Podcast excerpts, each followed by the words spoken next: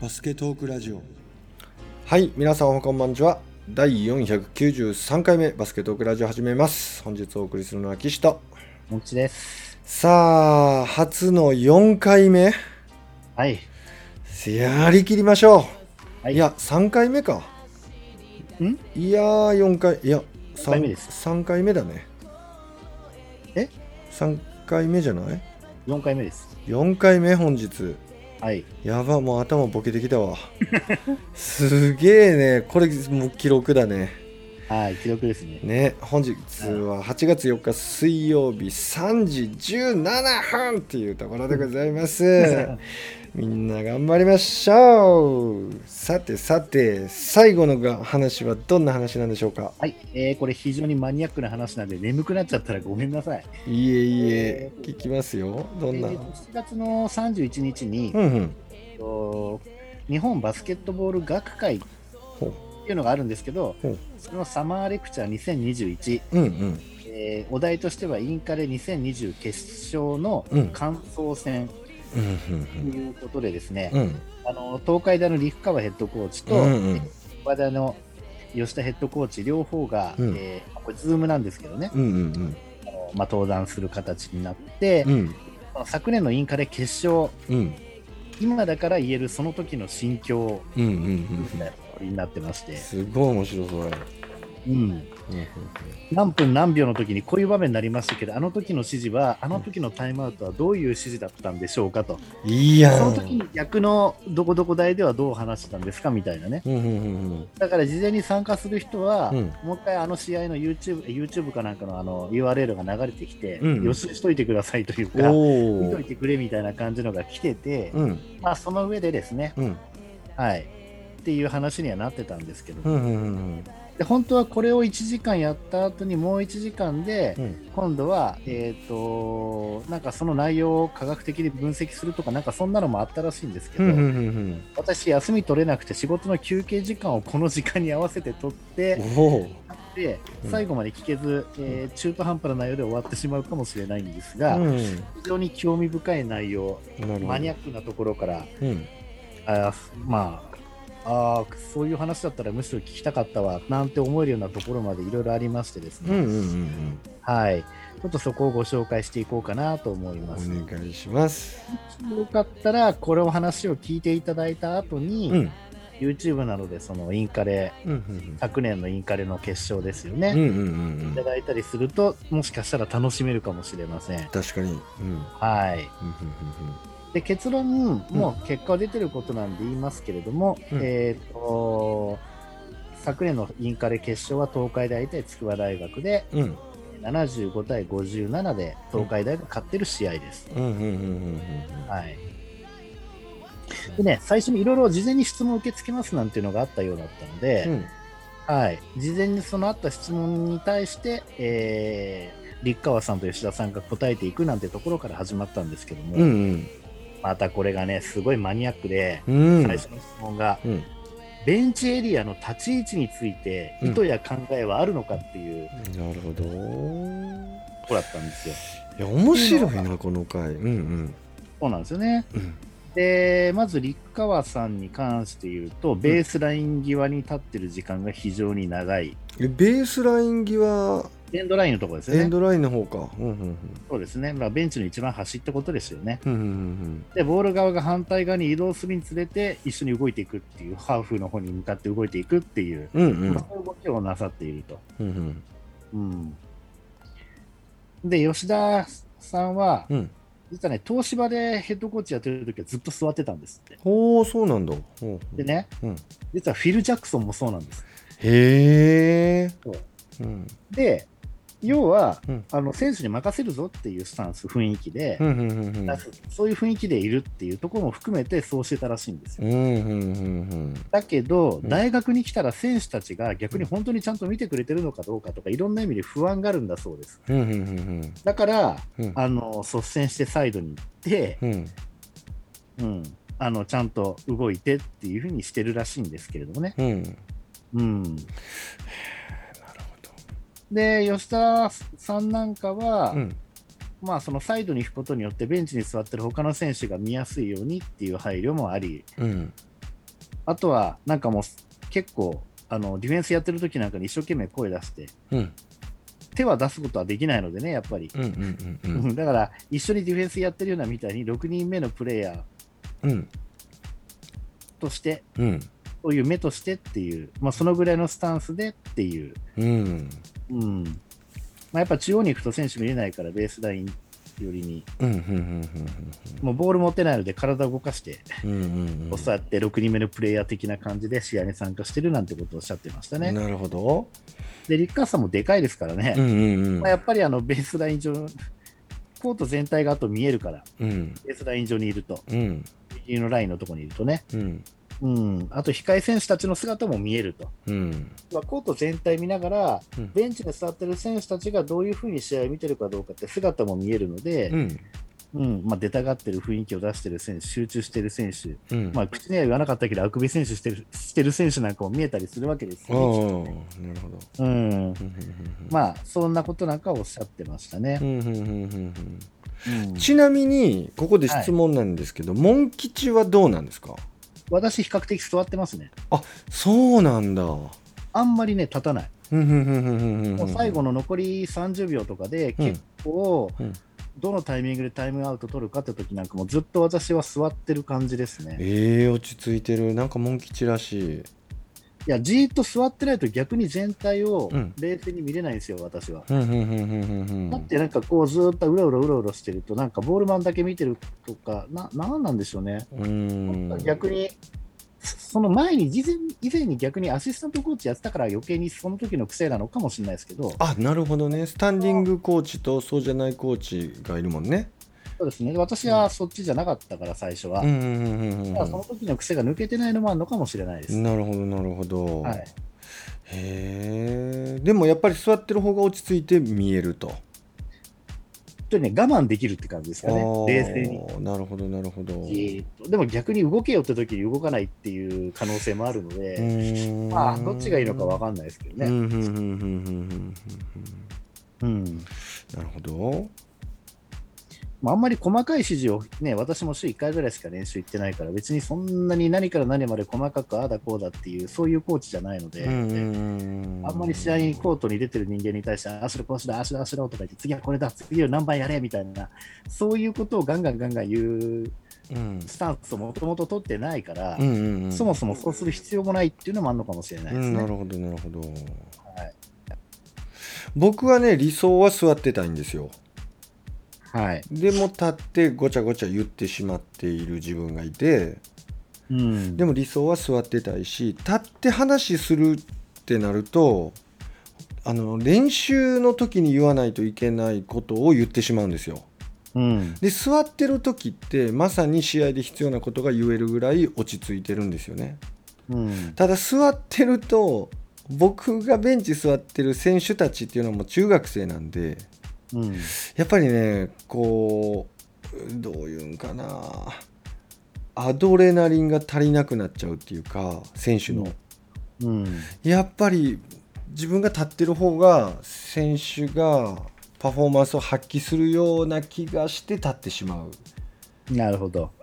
でもいらないことを言うてしまうから座ってしまう座ると選手のなんか士気が下がるみたいな気がしててうん。どうなんかなと思ってるんですけど理想は座ってたいです。うん。うん。まあそういうね、はっきりした答えがあるわけじゃないんですけど、うん。うん私はこうしてるっていう感じのね、うんうんうん。まあお話から始まりまして、なるほどなるほど。いよいよ早速今度ゲームの内容になっていくんですいやけど、楽しみ。えーもうリアルですよ。1ピリ3分33秒。え？えうん。ー6対2で東海大がリードしている場面。うん。で津屋選手が、えーアウトして河村選手がインする場面があるんですね。うんうんうんうん。で、その前に、うん。あの津屋選手が陸川せんあのヘッドコーチに、うん。試合中合図してるんですよ、交代してくれ的な感じの。ちょっと交代ってこうじゃなくて、うん。ななんかなんなんかね、うん。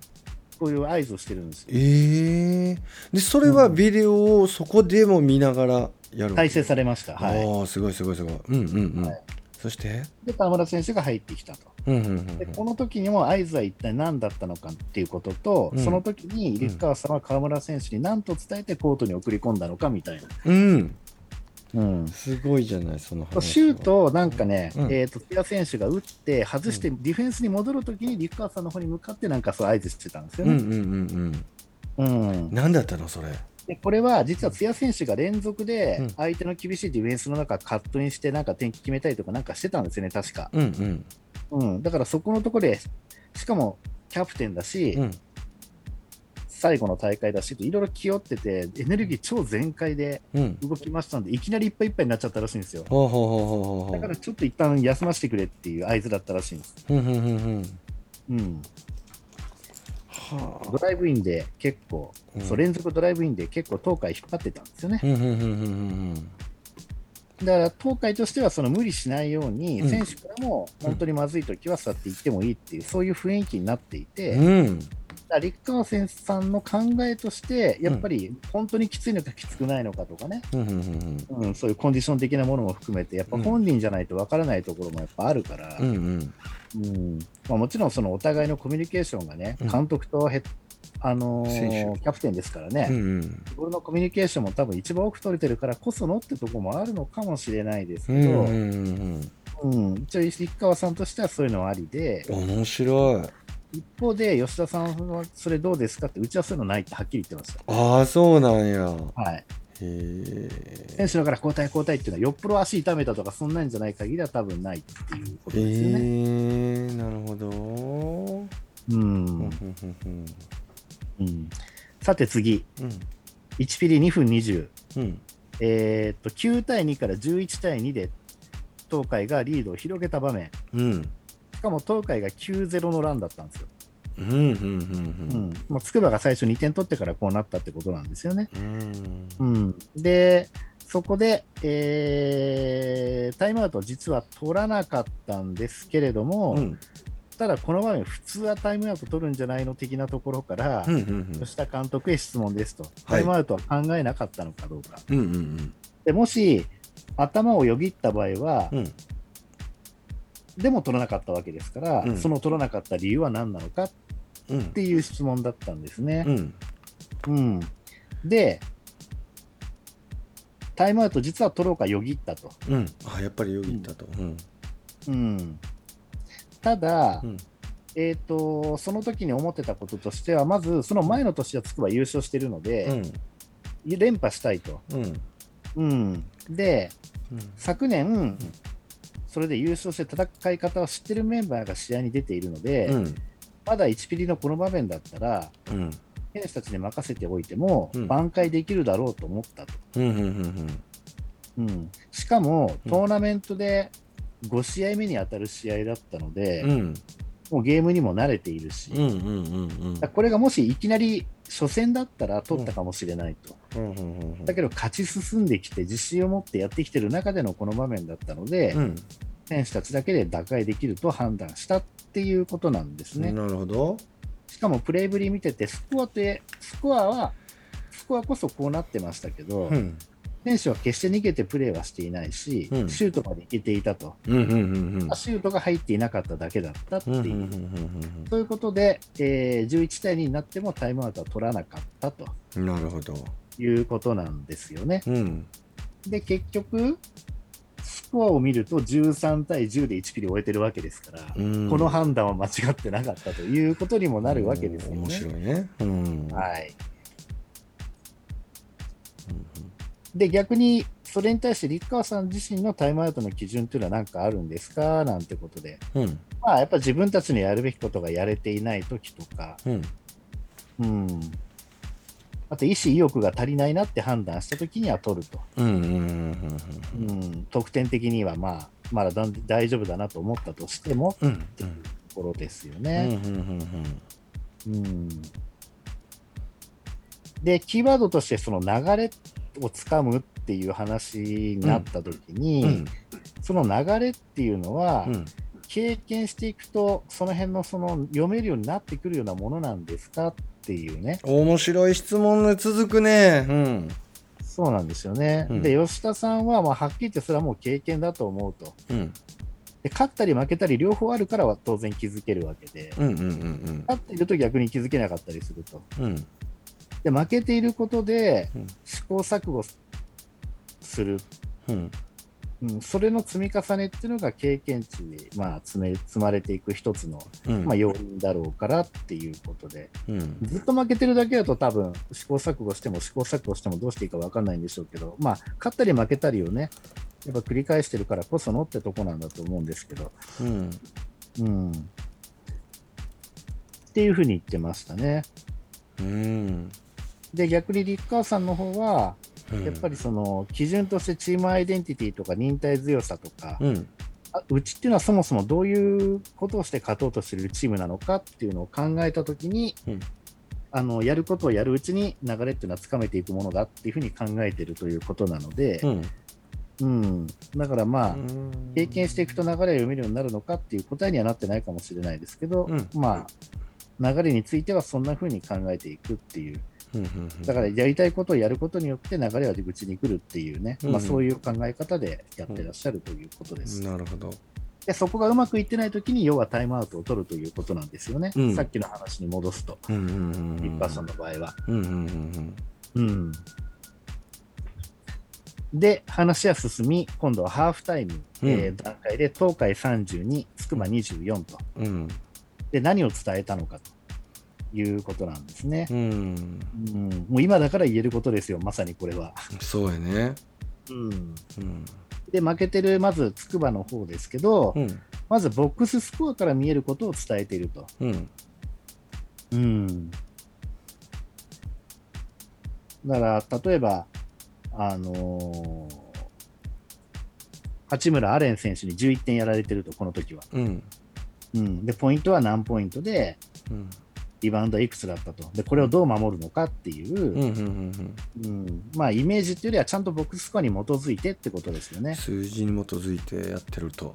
うんうんしかもやっぱコロナで1回も試合をやってない中での対策をしなくちゃいけないので、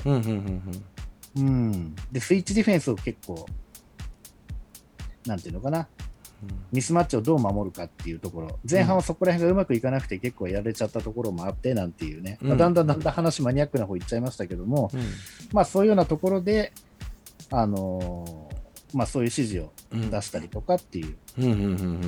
あとはですね、うん。まあ、これはまさにここだから、今だからこそ言える話なん。ですけど、うん。前半マンツーマンでやってたん。ですけど、うん。うん。うん。後半用にゾーンを3種類用意してたん。ですうん。うん。うんで、ゾーンプレスみたいな方向にして、うん。あのー結構相手がピックプレーをやっぱりやってくるので、うん。そのピックプレー来る前に時間を削るために、うん。ゾーンを使ってっていうふうにうん。考えてたみたいなんですけど、うん。そのゾーンプレスからのゾーンっていうのが、一つ目が one two two からそのまま one two two ゾーン。うん。もう一つ目が one two two からツースリー。うん。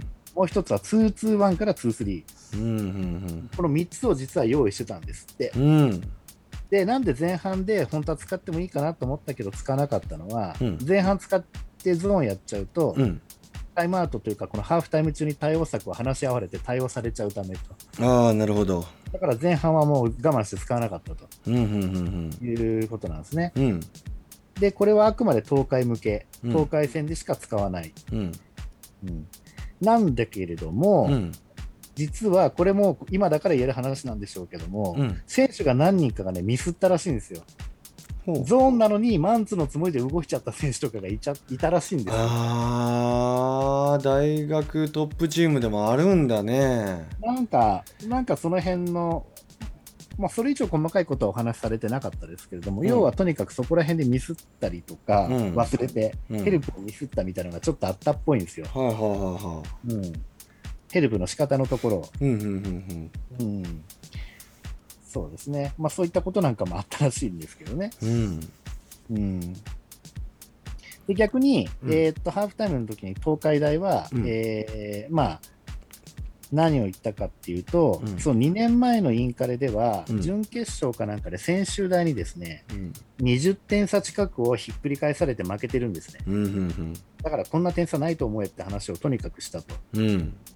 うんで、あと、二上選手と山口選手、この二人をとにかく好きにやらせるなと。うんうん。だから好きにさせないために、あえてこの2人にボールを運ばせるようなディフェンスをして、うんそこで体力削らす、時間をたくさん使わせろと、うんうんうんそういう指示を出してたらしいです。うんで、ゾーンで来る話可能性あるぞって話もしてたらしいです。おーうん。で、そういう時はスイッチで守ってくるから相手はと。うんうんだからそれに対しての対応策っていうのも、うん実はちょっと話をしてたっぽいですからうね。ーん本当にお互いもうこう読み合いという読み合いやねうんね。はい。まあそんな話もあったようで。うんうん。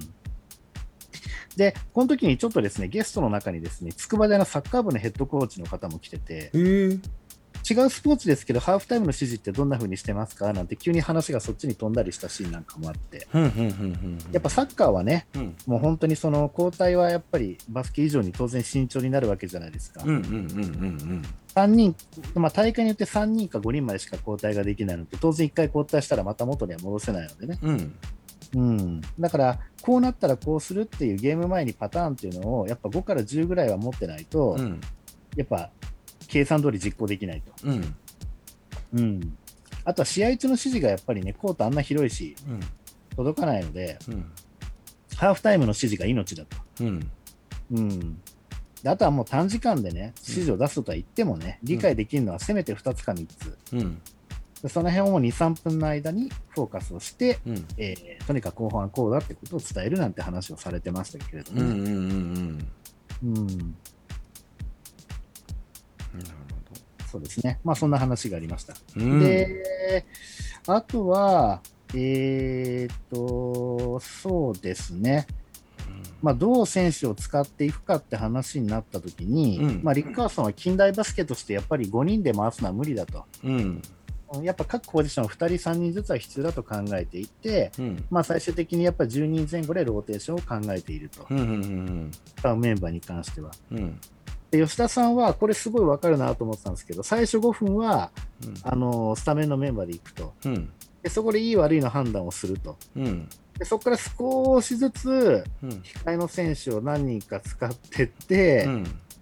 で2ピリの途中ぐらいからまた少しずつスタートに戻してって、うんうんうん。で3ピリまたスタートでスタートするみたいな感じ。うんうんうんうんだから結局、プラス3人ぐらいまでの少しずつなんかこう1人ずつ変えたりしながら使っていくみたいな感じで、比較的ここら辺のメンバーの使い方は慎重派だなっていう感じしましたうね。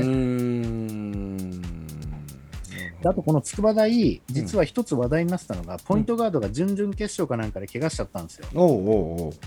あの菅原選手が。うんうん、で、途中から野本選手っていう控えのポイントガードの選手がうん。出てきて、うん。準決勝、決勝って戦ったんですよね。うん、だから余計にそこら辺どう組み立てていくのかっていうところも当然迷いの種だったんですよ。うん。だけど、実際はこの野本選手が大活躍をして、準決勝は勝ってっていうところもありましてね。うん。うん、で、うん正直でもそれでもう準決勝に勝って、さらに野本選手は自信をつけて、決勝戦も一生懸命頑張ってたっていうのがあったし、うん。周りの選手たちも、ここで急にスタメンになっちゃった野本選手に非常に気を使ってプレーをしていたと。うんうんで、実際は山口選手がね、キャプテンでね、うん。まあ、レバンが行きましたけど、うんうん。うん。スタートの軸で、で、二上選手をセカンドの軸にして、うんで、最後にはこの2人とも両方出してっていうような形でうん畳みかけていくっていう、なんかそんなイメージを持ってたらしいですけれどもね、うん。うん。で、ただこういう場、だんだんその東海に話されながらまずいなみたいな状況になってくると、うん。どうしようかって考えたときに、うん。普段あまりプレータイムがない選手なんかもところどころでなんとかちょっとぶち込みながら、誰か急にシンデレラボーイになってくれるようなね、うんなんかそんな選手出ないかななんてことを期待しながら、うん。そういう選手をぶち込むこともあるようで。うんうんうんうん。なるほど。であと3ピリの8分32か。うん。東海が42で、筑波24。うん。うん、東海のブレイクが決まり6-0のラン。うん。ここで筑波はタイムアウトを取った。うん。うん、ここでのタイムアウトでの声掛けはっていうのは、うんマンツーからゾーンにいよいよ変える変えるぞと。うん。うんで、さっき言ったように1人が間違えてマンツーのままでやってしまったためにノーマークを突かれて、そこを突かれてしまった。うん。だからそこの確認、うんうんこれを修正する目的でタイムアウトを取ったと。うん。うん。で東海はその時やろうとしたディフェンスからブレイクが出てたので、そこを維持しろと伝えたなんていう。うんうんうん、で、3ピリ今度5分13秒、東海51、うん筑波32。うんうんうん、この辺は、えーと、コーナースリーポイントだけど線踏んじゃって、うん。でも横地選手がツーポイント決まって、うん。そこで東海がタイムアウト。うん。だから51対30のとこで、えーうん。横地選手がツーポイント決めて32点になったところでタイムアウト。うん。まだ19点差あるのになぜそこでリッカーさんタイムアウト取ったの？っていう。うんうんで、これは2本連続ペネトレートでレイアップされたりとかして、ディフェンスの意識が下がり始めていた。うん。で、スリーポイントも簡単にやられるなと。今回は線踏まれてたけど、やっぱり形としては崩されてるぞと。うんうん。で逆にこのタイムアウト取られたことで吉田さんは流れ切られたなと感じたらしいんです。ああそうなんだうん。うんうんぶっちゃけ言いますとみたいな感じ。うんうんうん。で、まだ分からない時間でもね、相手にやっぱり流れがいってればタイムアウトはもう結構点差ついてても取るっていう、うん。うん。なんかそんな感じだったらしいです。けどね。うんなるほど。っていうところで私は抜けなきゃいけなくなっちゃったんで、おこおこまで来て中途半端になっちゃったんですけど、うんうん、でも最初のあのベンチの立ち位置なんかもね、うんまあ、あんまり深く考えずにやってるような時なんかもあったので、うんうんまあ、改めてうんあ自分もそうだなって思う部分もあれば、うん。あそうかって思う部分もあるし、うんうんうんまあ、このインカレの決勝の場面と自分自身が例えば指揮を取ったりしてるような場面に似たような場面があった時のね、あれが参考になるかどうかは分からないですけど、うんうんうん少なくてもこういう場面に対してそれぞれのコーチはこう考えてたのかっていうのを知れるのは非常に面白いしいやこんなことないですからね、こんなことないよね。うん、吉田さんもいやこれ普段こんなこと話さないから本当特別ですよとか言ってもう、うん。できるところまでなら話しますみたいな感じでええ最初挨拶の時言ってましたけどね、いやそれはすごい貴重やったね。そうなんですよこれ。うん。ちょっと仕事サボってでも本当はそのまま聞きたかったんですけどね、本当に。面白かったです。うんなるほど。タイトルも決まりました。はいコーチなら聞け。日本バスケットボール学会レポ。これこうなりましたよ。ああそうですね、うんいいですね。